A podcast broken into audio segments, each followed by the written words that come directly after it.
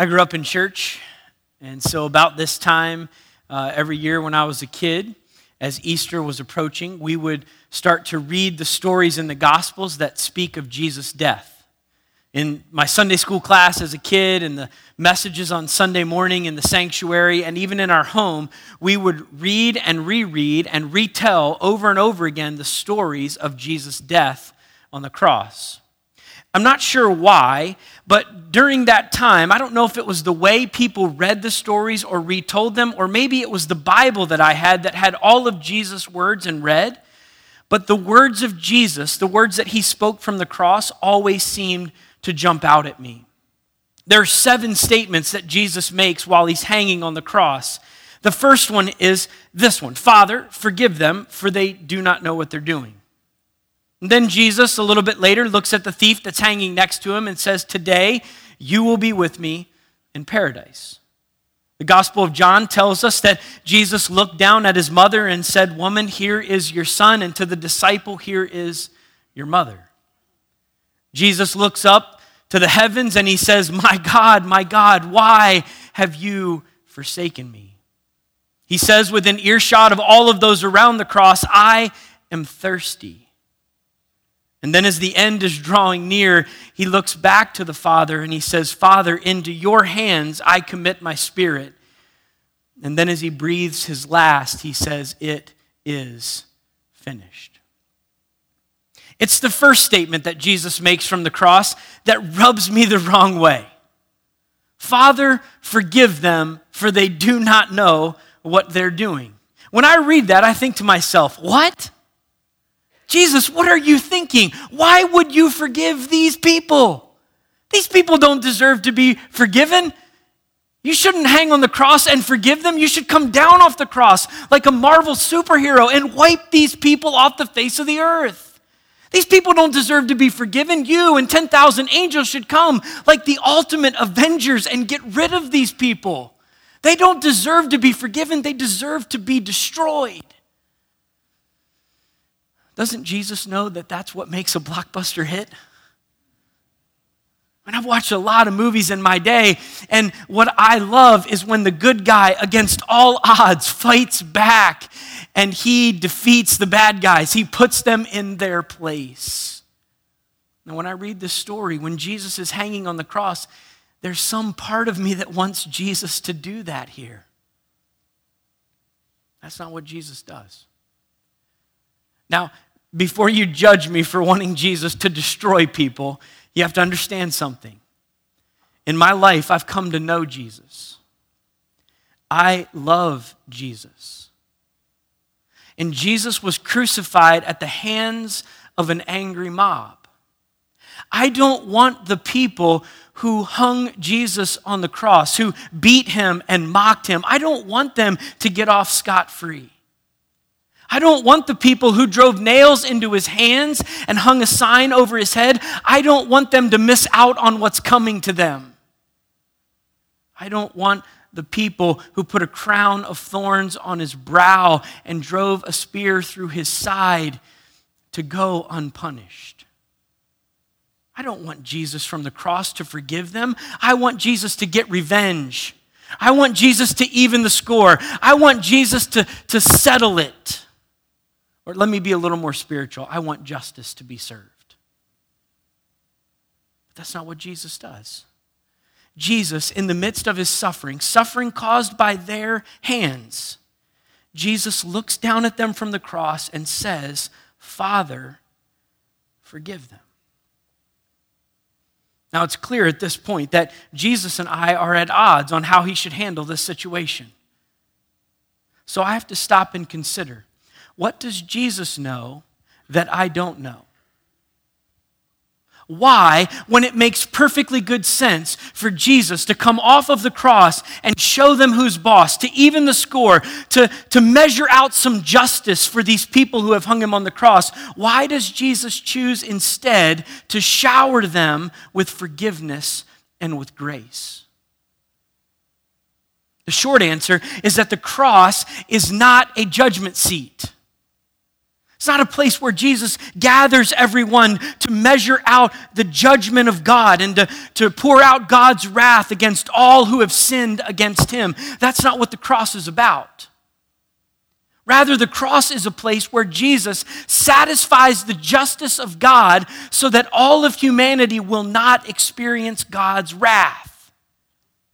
The cross is not a seat of judgment, the cross is a place of forgiveness and grace. In fact, what Jesus is actually doing at the cross is he is initiating a culture of grace that flows right from God's heart of love to all of humanity. This is what Jesus is doing in the cross. And so, while I think Jesus should do something different when he's hanging there than just forgive the people who put him up on the cross, while I think Jesus should say something different or act differently, the reality is what Jesus says in this moment is exactly what he has to say to align with his intention. Jesus is creating a culture of grace. And so, as he hangs on the cross, he looks at the people who put him there and he says, Father, forgive them. He's creating a culture of grace.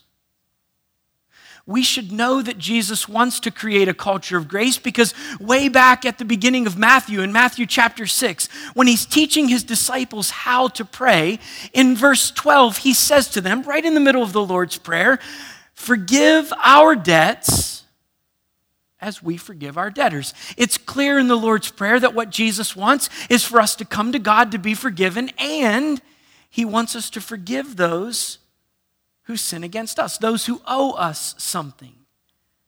And if we miss this, just a couple of verses later, after the Lord's Prayer concludes, Jesus expounds on this statement. It is the only statement in the Lord's Prayer that Jesus expounds on. He says, For if you forgive people when they sin against you, your heavenly Father will forgive you. But if you don't forgive those who sin against you, then your heavenly Father won't forgive you either. You see, Jesus all along wanted to create a culture of grace. He taught that to his disciples in the Lord's Prayer, and he demonstrated it when he hung on the cross. And right between those two realities, after he taught his disciples how to pray, and before he forgave the people who hung him on the cross, Jesus tells a story, a parable that shows up in Matthew 18, and it expounds on this idea, this concept of a culture of grace. It's a simple parable to understand, but it has profound implications for us as we try to follow Christ today. This parable, this story that Jesus told, has three characters. The first character is the king. The king comes to his servants and he wants to settle his accounts with them. The second character in the story is a servant of the king. We'll call him servant number one. Servant number one owes the king a lot of money 10,000 bags of gold. Now remember, Jesus is telling this story, it's a parable, and Jesus sets up this story in such a way to say, This man owes a boatload of money. Okay? In fact, the number that Jesus chooses is so astronomical in that day that, that, in essence, what Jesus is saying, there's no way that this could ever be paid back. This, this debt that this man has, it's so big we can't even fathom it. Okay? This, this is what Jesus is setting the story up as. So get the picture. Servant one owes the king a lot of money, so much money that he can't pay it back. He comes to the king kneels before him and says, I will do whatever it takes to pay this debt back. To which the people listening to the story must have laughed out loud. There is no way that this man is going to pay back all of this money in his lifetime. It's not going to happen. And then in this story, the king does what only the king can do. The king, in an instant, in a moment, forgives this man's debt. It's an unpayable debt. The weight of it is sitting on his shoulders. And this man, kneeling before the king, all of the sudden hears these great words Your debt has been forgiven. You don't owe anything anymore. You came in with a, an unpayable debt, a weight on your shoulders, but you're walking away from this encounter debt free. Dave Ramsey would be proud. You're walking away from this encounter. You don't owe anything anymore. It's a generous and gracious act of the king to forgive this man's debt. This man has experienced the utter relief of forgiveness. He leaves this encounter. And right on the heels of this generous and gracious act from the king, servant one encounters a fellow servant, the third character in the story. We'll call him servant number two. Servant number two owes servant number one money. It's a small amount, especially when you compare it to how much servant one owed to the king.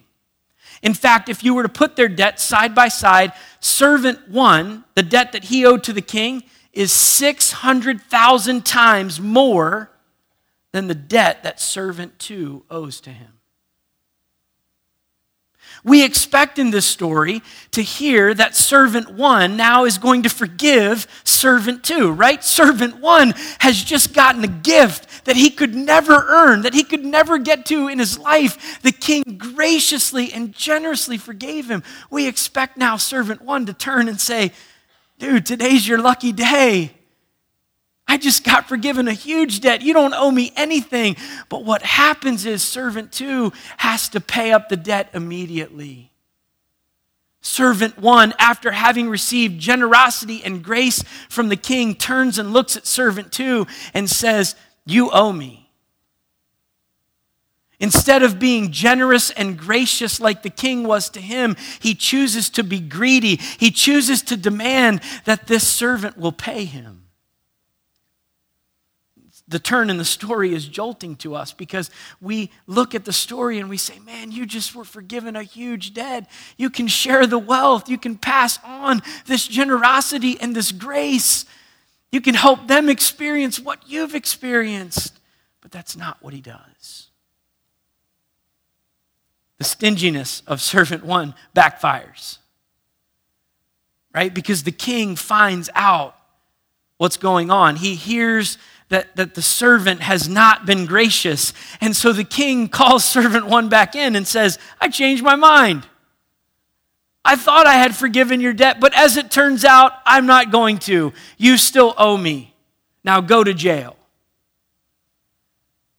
And then the king drives home the point of Jesus' story when he says to servant one, Shouldn't you have had mercy on your fellow servant just like I had on you.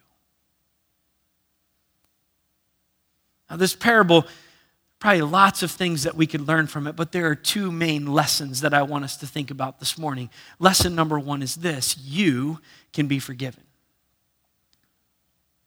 Jesus tells this story to help us understand something about himself and something about his kingdom. He begins the story by saying, This is just like the kingdom of heaven.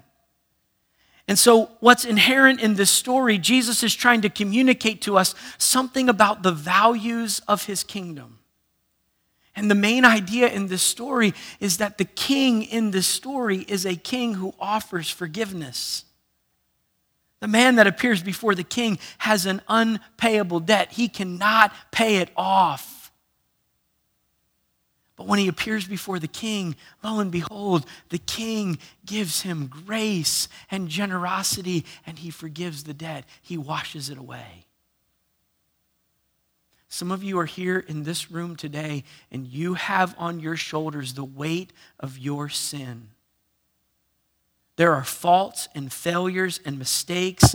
There are sinful behaviors and patterns in your life, and you are carrying the weight of that. The people sitting next to you might not know that this weight is on your shoulders, but it is there nonetheless. Because you know that there are things in your life, there are things in the way that you're living right now that are not pleasing to God, and you're carrying that weight moment by moment and day by day. And here's what I want you to know today, and please don't miss this whatever weight you're carrying today because of your sin, you can be forgiven. Because that's who the king is, and that's what the king does. Our God is a gracious God. He is slow to anger and abounding in love. His mercy and his compassion, it is new every morning. There's nothing that you've said or done that will prohibit God from forgiving you. That's who he is, and that's what he does. And so you came in here today and that weight is on your shoulders. But I want you to know if you come before the King today and you offer that sin, that fault, that failure, that mistake to Him, in that moment, I want you to know God will say to you, I forgive you. We know that because Jesus, when they hung him on the cross, looked at the people who put him there and said, Father, forgive them. The King forgives you can be forgiven. Second lesson, though, that I think from this parable, and this is the main one, this is the one Jesus is really trying to communicate to us, is this those who are forgiven must be forgiving. Those who are forgiven must be forgiving. This whole story comes because Peter asks a question Lord, how many times should I forgive my brother or sister when they sin against me? Up to seven times? Now, watch carefully to what Peter's doing here because he's doing two things. The first thing he's doing is he wants Jesus to set a limit, he wants a line. He wants to know, I'll forgive my brother or sister up to this point, but once they go over there, then I can get them. Right? He wants a line. But Peter's trying to appear to be godly. Because the normal teaching of the day from the rabbis is that you should forgive three times. Peter thinks that following Jesus should require us to behave more graciously than the normal teaching of the day. So Peter says, Should I forgive them up to seven times? Almost like, Jesus, I still want you to give me a limit so I know when I can get them, but I want my limit to be higher than everyone else because I want to be more godly than them.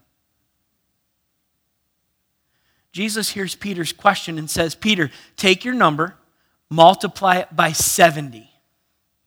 Now, Jesus does not mean to say you can only need to forgive 490 times. Jesus takes Peter's number, which is above the standard of the day, and blows it out of the water because Jesus wants to communicate this point. If you're still counting, you've missed the point. See, what Jesus is trying to communicate in this story is that in the kingdom of God, we don't come to the cross just to get something from God. He's telling us that we come to the cross to actually become like God. The cross isn't just a place where we get our sins forgiven. The cross is a place where we learn to forgive others just like God forgave us. This is what Jesus is communicating. This is why he tells the story. We are astounded that servant one, after having received generous grace from the king, would in turn look at another servant who owes him a little bit of money and say, Pay up, buddy. We're astounded by that. But the point of Jesus telling that story that way is to say, this is our temptation. It's our temptation when we receive grace from God to then turn to others who offend us and withhold forgiveness from them. And Jesus is trying to say, that's not how I want it to be among my people. I want you to become like God. I want you, just as you have been forgiven generously and graciously, I want you in turn to forgive others generously and graciously without limit. If you're still counting, you've missed the point.